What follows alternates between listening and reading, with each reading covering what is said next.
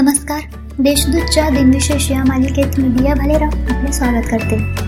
आज एकतीस जानेवारी जाणून घेऊया आजच्या दिवसाचे विशेष. चला मग आजच्या दिवसाची सुरुवात करूया सुंदर विचारांनी.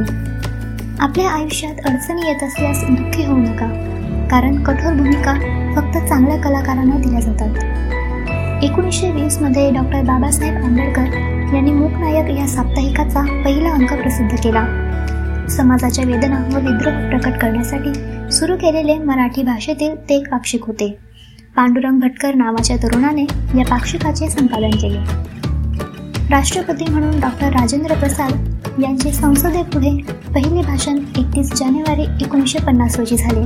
त्यापूर्वी ते घटना समितीचे अध्यक्ष होते. राष्ट्रीय महिला आयोगाची स्थापना एकोणीसशे ब्याण्णव रोजी झाली.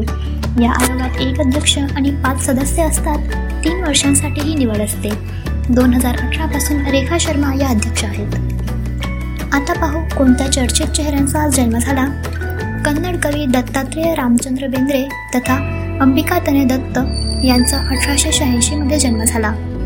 कन्नड कविता व नाटकांशिवाय त्यांनी मराठी साहित्य कृतींचे कन्नड भाषेत अनुवादही केले.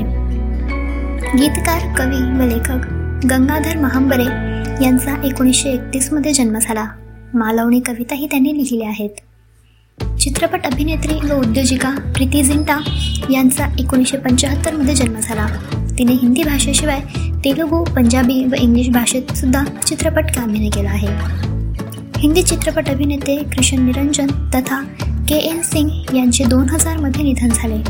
एकोणीसशे छत्तीस आणि एकोणीसशे ऐंशी दरम्यान दोनशेपेक्षा अधिक चित्रपटात कामे केली. विशेषतः खलनायक किंवा सहनायकाची भूमिका त्यांनी केली. गायक व अभिनेत्री सुरैया जमाल शेख यांचे दोन हजार चारमध्ये निधन झाले. त्यांनी एकोणीसशे चाळीस आणि एकोणीसशे पन्नासच्या दशकात अभिनय व गायन केले. आजच्या भागात एवढेच. चला मग उद्या पुन्हा भेटू. नमस्कार.